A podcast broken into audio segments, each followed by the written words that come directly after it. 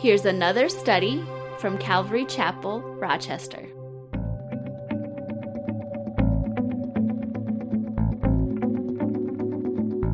In Luke 22, uh, as we begin off, it starts off with uh, the plot to kill Jesus.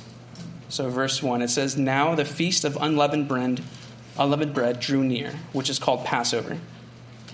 And since we're talking about we should remember these things, we should remember what the feast of unleavened bread is. So, we all know bread requires yeast or some type of agent to make it rise. Um, and this feast was instituted as we have many feasts, right? We have Thanksgiving because we want to remember uh, about America's history. We have Fourth of July because we want to remember Independence Day. This feast was unleavened bread, was when they were leaving Egypt. And the Passover, as it says there, was when the angel was literally passing over the city and would strike down the firstborn son of anybody who did not shed a lamb and put the blood over the doorsill. Um, Pharaoh, obviously not too happy that this happened, his uh, firstborn son died, sent out said the Jews and the Israelites, just, just get out of here. And they're not going to waste any time because they were suffering. So they left so fast over the night uh, that they didn't even have time for bread to rise. So the bread that they did have on their trip and journey out of Egypt was unleavened. So that is what the Feast of Unleavened Bread is talking about, and the Passover of uh, uh, the angel over the city. So, verse 2 And the chief priests and the scribes sought how they might kill him for they feared the people. And this is kind of what I'm talking about, where, yeah, that makes sense. We know that they were afraid of the people, and we could gloss over the sentence uh, very quickly. But you got to keep in mind, these guys really hated Jesus. This guy was taking their place. They were the people of power. Everybody would come to them with sacrifices and advice on life. And here, some prophet is coming by, and literally thousands of people are, are in awe of him, and they love him so you would be afraid too if you wanted to basically execute this guy who is loved by tens of thousands, if not more. Um, and when you look into the Greek, when it says, for they feared the people, that word fear is phobeo, which is the same word that we use whenever you have a phobia of something. And this is an extreme fear. When you, when you diagnose someone with a phobia of anything, it's, it's not just a, you know, sometimes my skin crawls or whatnot, but this is a debilitating fear. These people sometimes cannot normally just go out into the world. If they have agoraphobia and fear the outdoors or closed spaces they will start shaking they'll start sweating. It's a big deal these priests phobiaed the people. They were terrified of how much they loved jesus and what would happen if they even dared rise up against him. So it's important to know that these guys wanted him out but they were terrified about how to do it. So verse 3 then Satan entered Judas, surnamed Iscariot, who was numbered among the twelve. So he went his way and conferred with the chief priests and captains how he might betray him to them. And they were glad and agreed to give him money. So here they are, terrified, don't know what to do. And this, in a sick way, is their Christmas gift. Their Christmas gift. Uh, a guy came out of nowhere. He's part of the inner circle.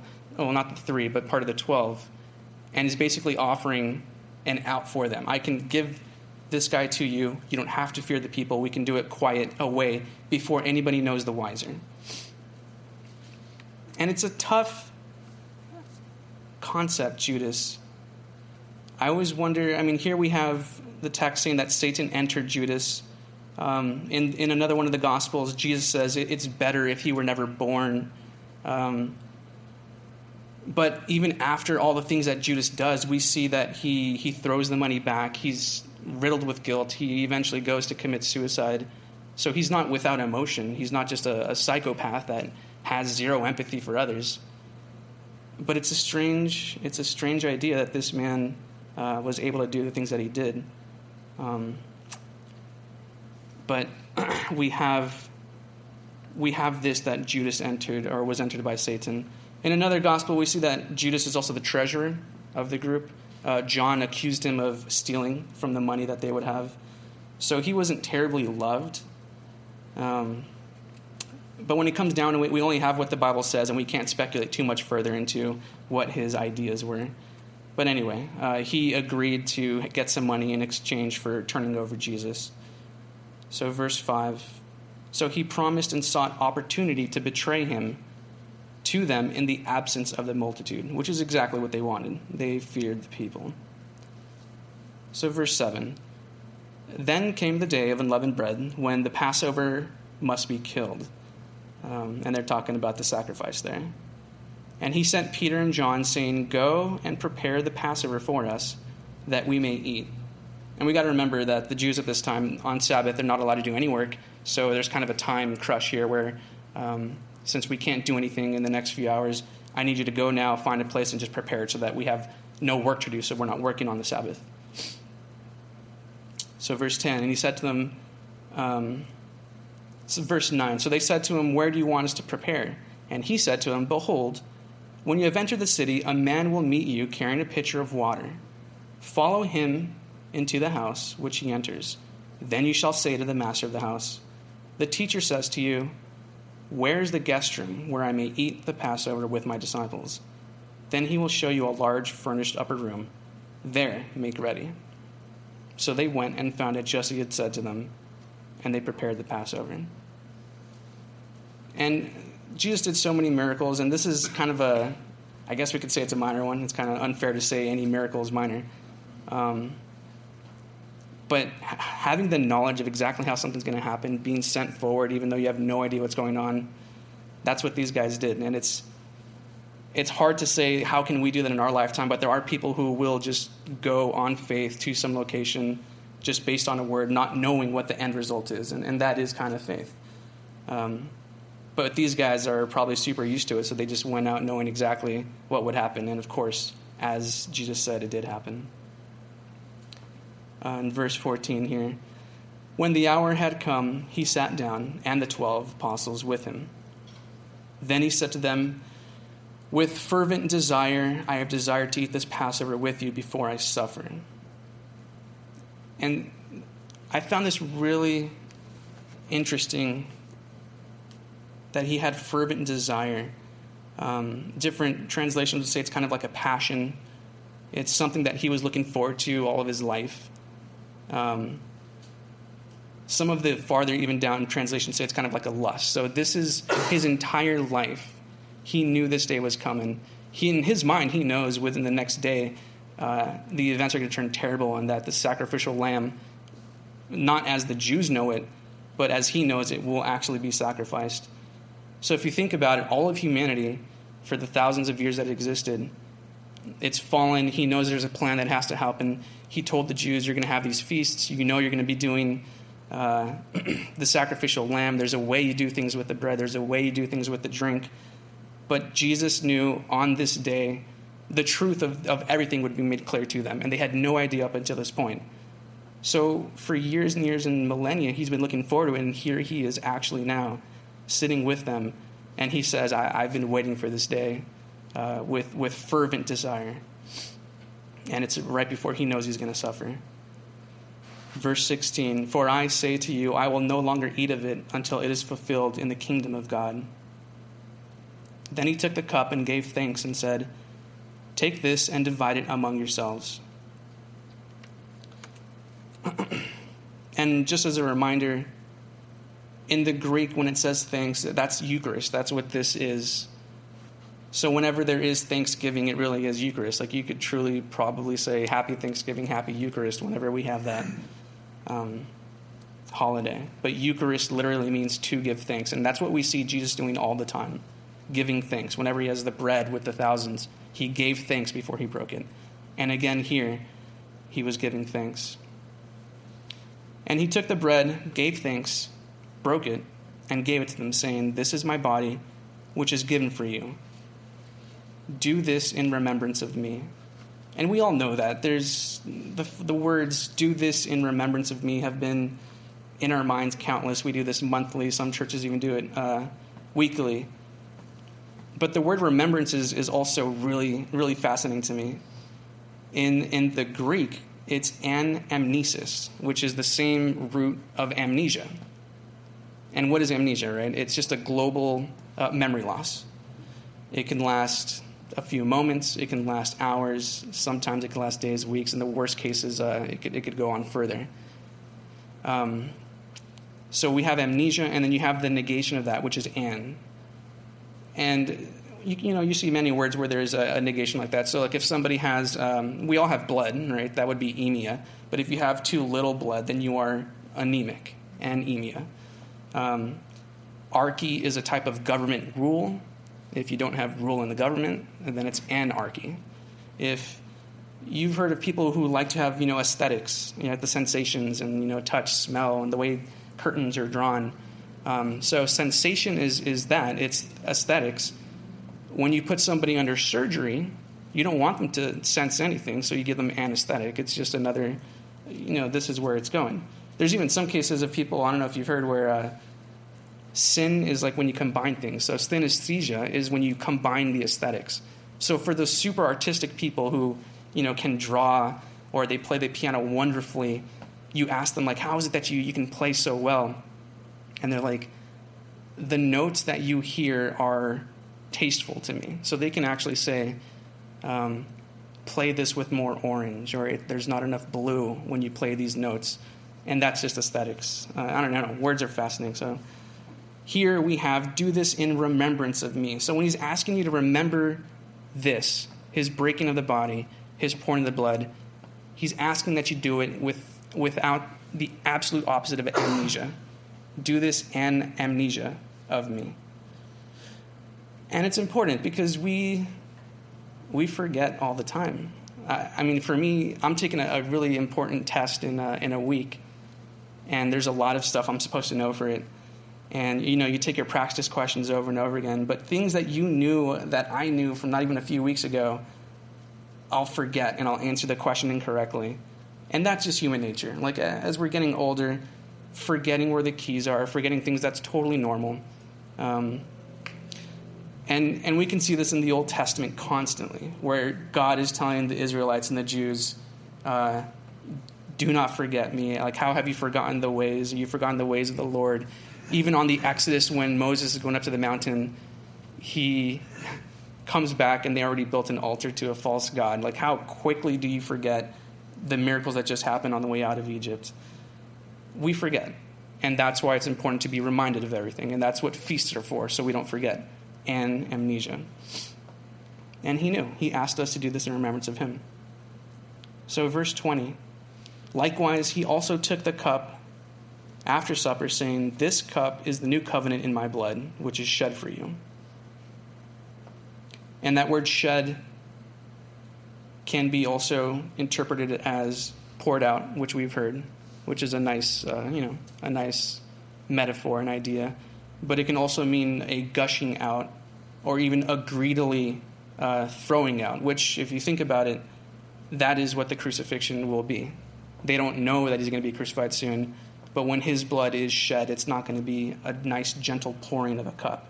It's going to be a very violent act against him. And and you can go away from the Bible, away from any Christian sources or any religious sources, and, and look at the history of the Roman Empire and, and even the Assyrians and how they did their torture. These empires perfected torture. And for the Romans, when they would do their crucifixions, they, they had an execution squad where they would have a centurion and a few foot soldiers whose purpose was just to carry out this execution in a very well carried out manner. And they're good at it. Nobody wants to say, like, oh, you're, you're good at executing people, but these guys had that job to do it. Um, and and they would they would we know the story we know jesus uh, later on we'll see that he was blindfolded and this is important to know because when you are striking someone if somebody was going to hit you if i was going to come rush at you your body tenses up you know something's coming it's a natural reflex to prepare for the blow that's going to come. But imagine for people who watch football, when the quarterback gets blindsided, and in that word, we, he was blind to what actually hit him, that's when injuries can happen. If you're not paying attention and, and you walk off a stage or even six inches off of a curb that you didn't know was there, you could twist your ankle. If you don't know something's coming, uh, your body can't have a natural reflex to prepare, you will get hurt. So when you see these Romans doing their crucifixions, often they will blindfold their victims as they did Jesus. And that's when they would hit them because you have no idea when the blows are coming, so you can't tense or prepare for it. So the insult is even that greater. Uh, we know that he was flogged. And they would often do this, yeah, it's painful, but they would try to put the person into a state of shock so that the pain on the crucifixion would be even greater. Um, there's stories of which we see in the Bible, but in, in non uh, biblical accounts, where the Roman soldiers would also gamble clothing away, which we totally saw. It's, it's common that they would be crucified naked and left up there to die. So there's not actually much archaeological evidence that we have of people uh, who we saw were crucified. And the reason is because they were left on there to rot and die. I was looking through some, and there was one that was buried, and they did find the, um, the nail pierced through the foot, and it's kind of as if the feet were not uh, facing down, but splayed kind of like uh, sideways so that they can stand. And there was another account that they were actually had two different pedestals that they could stand on. Uh, and the point of that was because in a state of shock, as you were bleeding out, um, the ways that you would die would either be because you asphyxiate yourself, because one of the ways was that they would light a fire underneath the cross so that you would breathe the smoke and eventually die of asphyxiation. Um, if you were taking too long, because some of these crucifixions could last days and days and days, they would get sick of it and they would just break your leg so you couldn't push yourself up to breathe anymore. Or, as we have in Jesus' case, you can get a spear and just pierce the organ so that you just bleed internally. Point being, these Roman soldiers perfected crucifixion, and it was meant to be painful, it was meant to be gruesome. They were good at it, and, and that's the reason why, if you ever have excruciating pain, it, it is ex cruce, it is out of the cross type pain. It's excruciating. There's not much that can really be compared against it. so, he, he knew this, they did not yet. But this cup is the new covenant in my blood, which is shed for you, and it's going to be a terrible shedding. But behold, the hand of my betrayer is with me on the table. And truly, the Son of Man goes as it has been determined, but woe to that man by whom he is betrayed. And we see in the other gospel where he says, even to the point that it's better if this guy wasn't even born, which is a harsh statement, but it's the truth. And naturally, they began to question among themselves which of them it was who would do this thing. And then I was thinking also, we, we can read through this uh, chapter in, in, an hour. Like, it's not going to take too long, even if we dive, you know, super deep into it. But when they were there having dinner, and having conversations, we got to understand this probably was them hanging out, having, what, several hours worth of conversation. Who knows what the small talk was? We have the big bullet points here, and the idea that it says um, they began to question among themselves which of them it was who would do this thing. It's, it's an investigation when you look in a, a different translation. They, they were probably going nuts trying to figure out who could do such a thing. Verse 24. Um, as, as if we couldn't even forget, here Jesus is with them trying to explain to them what's going to happen in the next few hours, in the next few days, and how quick these guys are to forget that they can't even remember they're already arguing about power and who's going to be the greatest and as time goes on. So, verse 24 Now there was also a dispute among them as to which of them should be considered the greatest. And he said to them, The kings of the Gentiles exercise lordship over them, and those who exercise authority over them are called benefactors. And this is like in small quotes, which is, it's no different now. I, I mean, every government is in control of you know our daily lives. And we we give them taxes we give them money and they give us a portion back which and then they call us and they're the benefactors right? They're giving us all these services but here they are taking a ton of money in the first place. And it's no different back in their day. Um, they exercise authority over them and are called benefactors. But not so among you. On the contrary he who is greatest among you let him be as the younger and he who governs as he who serves. For who is greater, he who sits at the table or he who serves? Is it not he who sits at the table? Yet I am among you as the one who serves. And this concept is something we've heard many times, but it's, it's important. Um, and there are times where even I, I don't want to I don't want to be a servant. At, like even and this is kind of cheesy, I guess, but this morning we were coming here to church, and uh, it was a little colder, I guess, for a Californian tastes, but we, she didn't bring her sweater. So she uh, wanted her sweater. I was like, oh, that's fine. Like, it's, it's half an hour before church starts. Go ahead and go grab it. She's like, oh, no, you go grab it. And it's like, like in my mind, she's the one who's cold. But obviously, and this is not like, oh, you know, such sacrifice that I need to go get a sweater. But I shouldn't have to even question these things for my wife or other people at all. It should just be the heart of a servant that's constantly there, ready to do stuff for others be they someone you love very much or not. It's a struggle that I'm sure we all have, but it's important. And it's, it's a teaching that God gave to us, that Jesus gave literally on the day before he was dying. And, and whatever he says in his last moments have to carry some weight. And this is the one. He said, Be a servant. If that's what he said before he was dying, I imagine it has some elevated value. but you are those who have continued with me in my trials. And I bestow upon you a kingdom, just as my Father bestowed one upon me, that you may eat and drink at my table in my kingdom, and sit on thrones judging the twelve tribes of Israel. Verse 31 And the Lord said, Simon, Simon, indeed Satan has asked for you that he may sift you as wheat. Um, whenever you see a name repeated twice, usually something huge happens right after, because it doesn't happen too often in the Bible where you see things repeated twice. Um, and we've seen it a little bit with Pastor Donnie as he's going through Genesis. So when, or I guess when, um, right, we're going to get there soon, he says, Abraham, Abraham. And this is right before he's about to sacrifice his son and gives him a ram instead he says Jacob, Jacob, right before uh, he learns that Joseph never really was dead, but he's actually a ruler in Egypt, commanding all of their fortunes. He says Moses, Moses, when Moses is approaching the burning bush.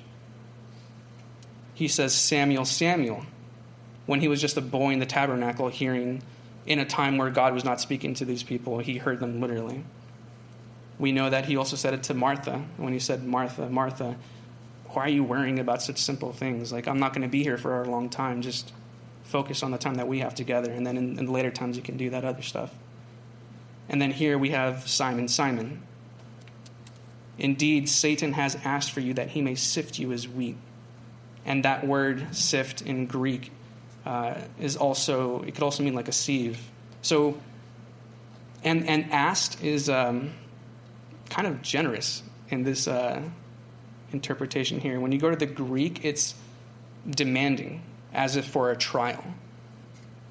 So Satan literally was demanding I want Peter, and I want to put him through a sieve. I want to strain him. I want to put him until there's nothing left, as if you would strain something out of a pulp, and there's only pulp that remains. He demanded to be able to do that to Peter, which is reminiscent kind of of the conversation that he had with Job with God about Job. Not as violent, because that was more of a conversation, and God knew that Job was very faithful, and he'd turn out just okay and said, That's fine, go ahead and do whatever troubles you want, uh, but don't harm his body. In this case, Satan literally was demanding of God that you give me Peter that I may put him through trial and just leave him as a pulp. And interestingly enough, when he says this in verse 32, he says, But I have prayed for you that your faith should not fail. And when you have returned to me, strengthen your brethren. So here we have Satan asking, demanding, I want Peter, and I want to I want to mess him up really good. And Jesus didn't say, I prayed so that you don't have to suffer, or I prayed so that you can get by some other way. He prayed that your faith wouldn't fail. So the suffering and the trial is going to happen but his concern, Jesus' concern, was that your faith would not fail, and that when you come back to me, implying you might, uh, you might suffer, you will suffer, you might mess up, but you will return. And when you do, you're going to be a stronger person for it. And because of that, I need you to strengthen your brethren. And that word brethren, I really love, you know, language in Greek, so I'm, I'm going to have to do this all the time. But it's, it means womb, like somebody of the same womb. So when Jesus says, strengthen your brethren, and we talk to each other and we're brothers and sisters, right? We're brothers and sisters of the Lord. He, he meant it literally. Uh, strengthen the people who are of the same womb as you, and we're all adopted into the same family. We're all brothers and sisters, and that's how Jesus saw us as brothers and sisters. So that's what he told them to do. In verse 33, he says, um, But he said to him, Lord, I'm ready to go with you both to prison and to death. And we know Peter's a, a hothead, and he'll say these things. Uh, then he said, I tell you, Peter, the rooster shall not crow this day before you deny three times that you know me. And we know how that's going to play out.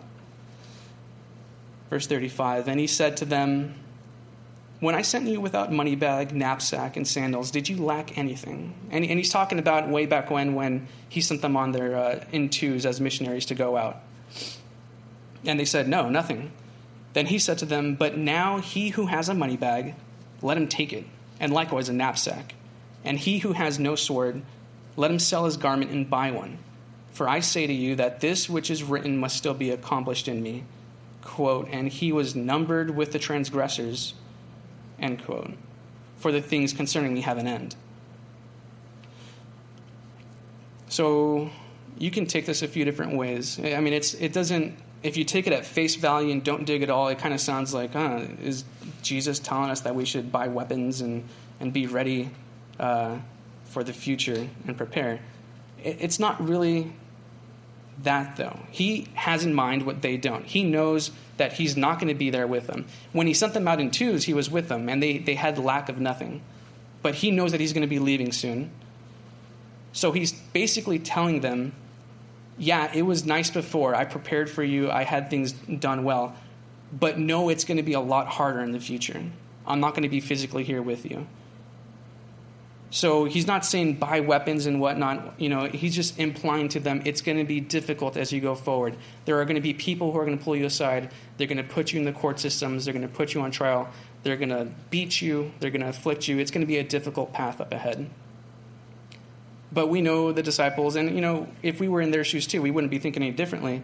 Um, they said in verse 38, Look, Lord, here are two swords. And he said to them, It is enough but from the commentaries that I'm seeing, it's basically Jesus saying, You don't get it yet. Uh, that's, that's not really what he was talking about. He's not literally talking about you need to get some swords and, and travel on your ways. It's kind of like when he was uh, mentioning how to the disciples, be very afraid or be wary of the leavened, of the bread of uh, the Pharisees. And this was after God or Jesus gave, uh, he multiplied bread. But there was no bread with them at that moment, so they started thinking literally, oh man, is he upset that we don't have any bread? Or is he really warning us about the bread that the Pharisees may have? But it had nothing to do with bread at all. It was a metaphor. The point was be, be wary of their teachings. But they took it literally. And just in this situation here, they took it literally that they would need swords for the future. But that wasn't what was he, that's not what he was talking about. And we'll see soon. In verse 39, Coming out, he went to the Mount of Olives as he was accustomed, and his disciples also followed him. When he came to the place, he said to them, Pray that you may not enter into temptation. And he was withdrawn from them about a stone's throw, and he knelt down and prayed, saying, Father, if it is your will, take this cup away from me.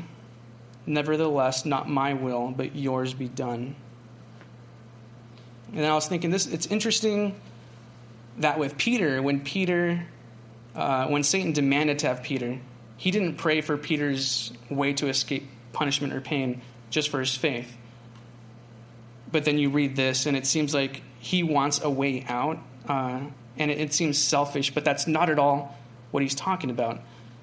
If you think about the whole reason why Jesus is here in the first place, he wants to save mankind. And when we explain to others that there's literally only one way for mankind to be saved. It has to be by the death of Jesus, and then you have to accept that gift. It's, it's almost insulting. It's, an, it's offensive to other people who want to believe that there's multiple ways, there's multiple paths. You can have your own religious system, your own beliefs, but to say that there's only one way, it does sound offensive. So it's very possible, and some commentators were saying, that it's, it's not that he wanted to escape uh, necessarily the suffering, and I'm sure who wants to face that. But why is it? Is there any other way where, where more people can be saved? Is a possible interpretation because he wants no one to perish, which I thought was an interesting thought that they put there. Um, verse 43 Then an angel appeared to him from heaven, strengthening him. And being in agony, he prayed more earnestly. Then his sweat became like great drops of blood falling down to the ground. And we see that as, I mean, we'd like to believe that, you know, we're always praying as fervent as possible and, and we're always as strong in our faith as possible. But, but we know that when things get rough, when illness or sickness is upon us, or things, maybe even death is imminent in a family member, we pray more intensely. We pray more fervently. And, and Jesus did the exact same thing.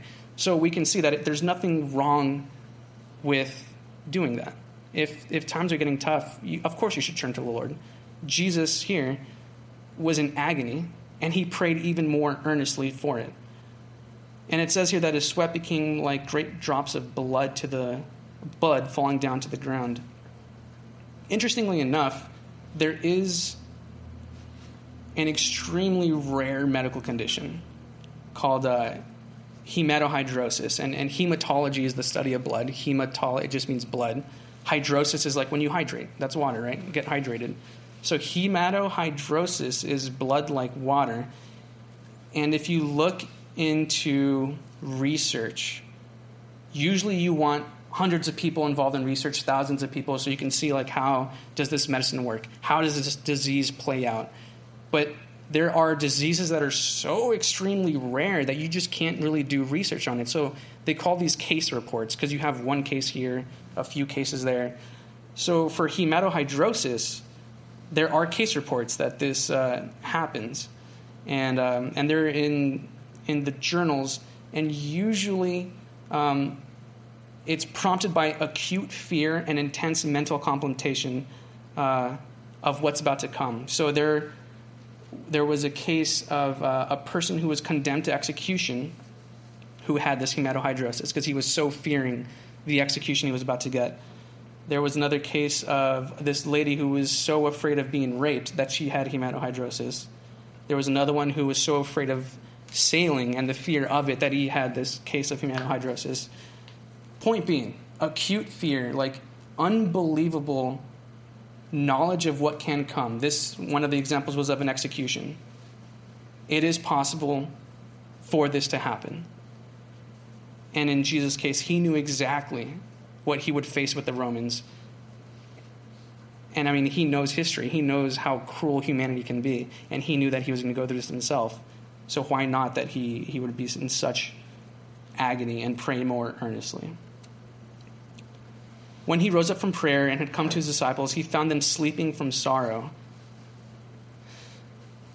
Which is an interesting thing to sleep from sorrow. But I mean, I'm not going to say to you that I, I, know what it's like to, to be super depressed or I've had uh, extreme trouble in my life. But I have been sad. I have been very sad at times. And, and I remember in, in those times, I remember thinking that sleep your brain is just off. It's kind of like an escape of sorts. You don't have to think about, you know, somebody who has cancer, somebody who's dying when you're sleeping. Nothing matters when you're sleeping because it's just all blank. Which is interesting to me too, for when you look at depression and you have to diagnose depression in someone, there's a few criteria that have to be hit. And one of the ones that you see often is uh, extended periods of sleep. So usually we'll get what, seven, eight hours. But these guys might be going 12, 13, 14, 15. They just sleep a lot.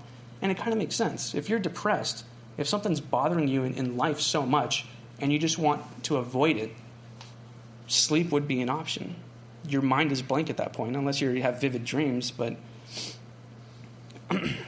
these disciples were sleeping from sorrow. And I, I wonder if at this point they knew what was coming and they were so terrified and sad that they had no other option here but to get rid of it by sleeping.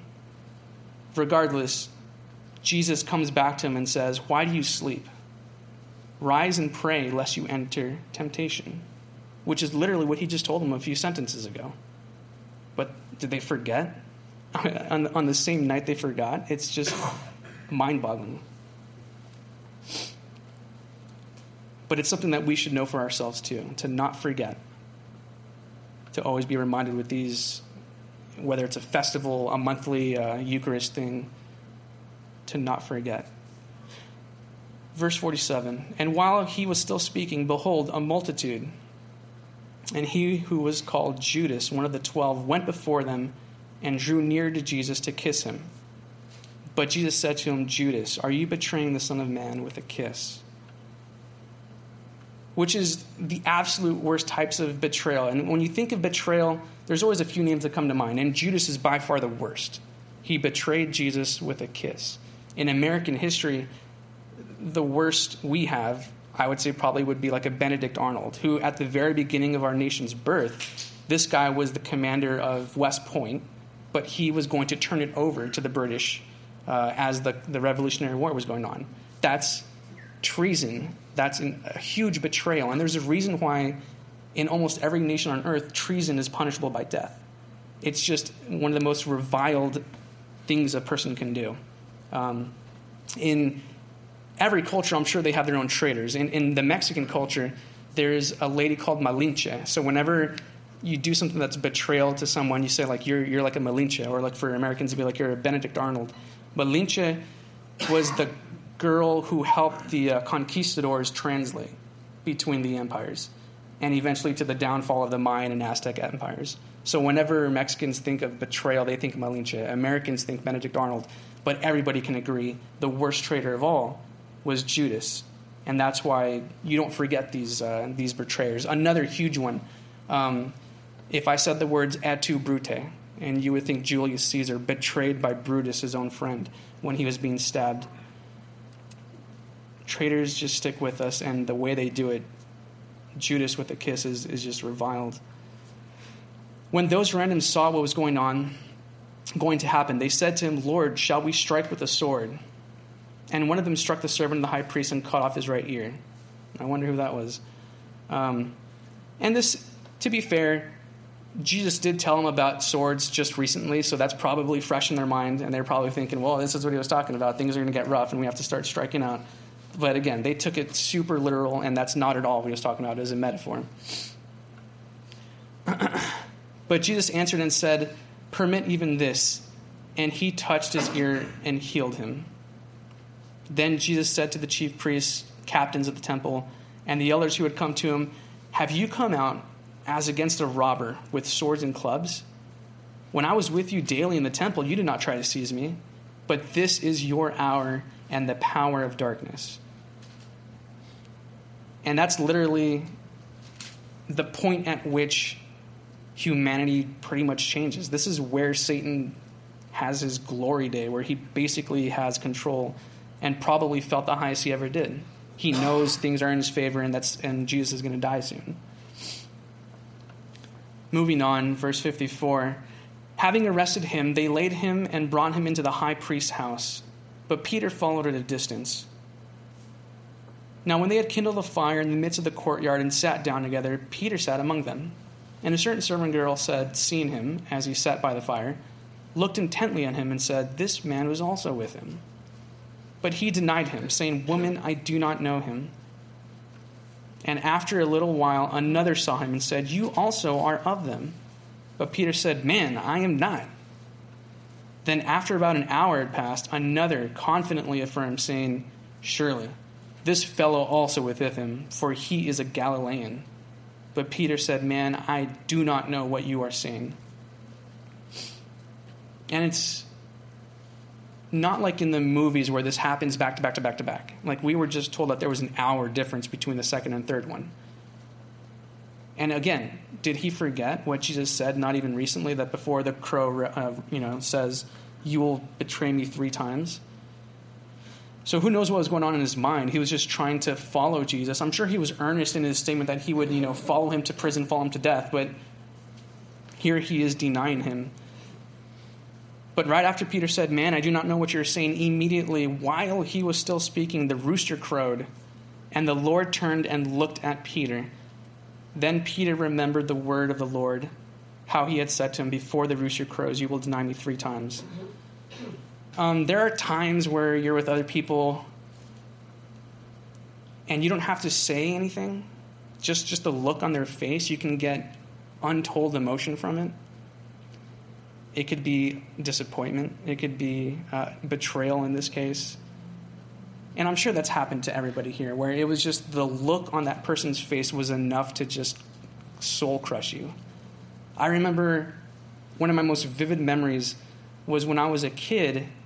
I'm pretty sure I was under 10, but I was, uh, I was in the back seat of the car, and my mom was in the front seat, and I told her for who knows what crazy reason. I think I was upset. Maybe I don't want candy or something, who knows. But I told her, I hate you which is just a who knows. I mean, I'm not even sure kids fully understand the, the depth of emotions. But mom, my mom, I said this to her, and I remember seeing her in, in the mirror, and her face was just like, oh my gosh, like soul crushing. Like seeing what I'm doing to her, and she started crying quietly was terrible. Like, if you can imagine Peter doing this after denying him three times and seeing Jesus' face, not like I told you so, or I told you this would happen, but more like a I knew it would happen. It's okay. Like, I still love you. And that probably just crushed him. And, and that's what we see here. So Peter went out and wept bitterly. And I can imagine how bitter that would have been. now, the men who held Jesus mocked him and beat him, and having blindfolded him, just like how the Romans are apt to do so that you can't prepare they struck him on the face and asked him, saying, Prophesy, who is it the one who struck you? And many other things they blasphemously spoke against him. And remember, this is, it says, yeah, they beat him, but we know that he was beat to the point of non recognition, which is just insane if you see somebody go through that much trauma. As soon as it was day, the elders of the people, both chief priests and scribes, came together and led him into their council, saying, If you are the Christ, tell us. But he said to them, If I tell you, you will by no means believe. And if I also ask you, you will by no means answer. Answer me or let me go. Hereafter, the Son of Man will sit on the right hand of the power of God. Then they all said, Are you then the Son of God? So he said to them, You rightly say that I am. And they said, What further testimony do we need? For we have heard it ourselves from his own mouth. And again, we can just read this and gloss over how quickly, but this was the Sabbath, and they're not allowed to do any work. That's why we had to wait until it was day for the Pharisees to bring him into the courtroom and whatnot. But while all this is happening, we have one or two verses of, of Jesus with the uh, centurions and the Romans, which is an entire night of punishment. So again, it's important to remember that this isn't just like he was beat a few times, his face was slapped. This was centurions trained in the art of execution alone with Jesus for at least the first night. It's, it's just unimaginable that what, what suffering he went through. And Jesus knew exactly what it was, hence the intense agony and the praying more earnestly. So, the whole point of this is that we shouldn't forget well, you know, we should do this in remembrance of God. It should be literally the opposite of amnesia. But we're human. We, the Jews have done it a billion times, or they just forgot over and over and over again. And we're no different. We constantly forget. There's a reason why we're told in the New Testament, like, it's good to come together in fellowship with others. Um, it's important to keep renewing your mind daily. Otherwise, you'll forget these things. Um, so, comparing the uh, the bread, the leavened, uh, this isn't unleavened bread per se, but it's a concept that's used many times in the New Testament. Also, how when you're making bread, you only need a little bit of yeast in order to make the bread grow. But that can count also as uh, if you have sin, it only takes a little tiny bit to kind of creep in before it kind of grows beyond proportion. So it's important to always be vigilant. It's important to always remember that it doesn't take much for us to fail. Um, Peter, one of the greatest, you know, guys of the apostle, he himself fa- failed. He himself betrayed Jesus. Not that we're stronger than Peter, but but we're just like him. That we're human. We're, we're gonna fail. We're gonna betray people. We're gonna crush people's uh, that we love, their soul. But it's important that we come back from that because Jesus prayed for him that his faith might be kept. And that when we do come back from whatever trials that we face, that we can strengthen those around us. Um, so you got to remember, don't have, uh, well, we should have these feasts and things to remember Jesus' sacrifice. We should always remember that it's important to be servants because that's what he told us to do right before he was going to go to his death. And it's also important here um, that even in the worst of times, we might fall asleep when something amazing, amazingly terrible is going on. It's just human nature. I'm just trying to impress upon us that we're not that strong. We're going to fail. We're going to fall asleep when it's really important not to. But um, we always have Jesus on our side, praying on our behalf. So this is all not just doom and gloom. It's uh, important that we just remember that. Um, and another thing, too, it's important to remember that he was tempted in many of the ways that we were, so that we're not just going about life and nobody understands. That's actually one of the things that we often tell patients who come in very shy or ashamed of whatever you know disease they have. More often than not, it's something that they think, uh, you know, I'm the only person in the world who's suffering. You know, nobody else knows what it is, but it's actually really common. And when you tell patients like this is actually really common, it's it has a generalizing effect where it's like, oh, you know, there's others like me. There's others out there. I'm not alone. You know, others have gone through this and gotten better, and I can do the same. And that's the whole thing that we're trying to tell you. Like, it's okay. You know, you you won't be alone through this.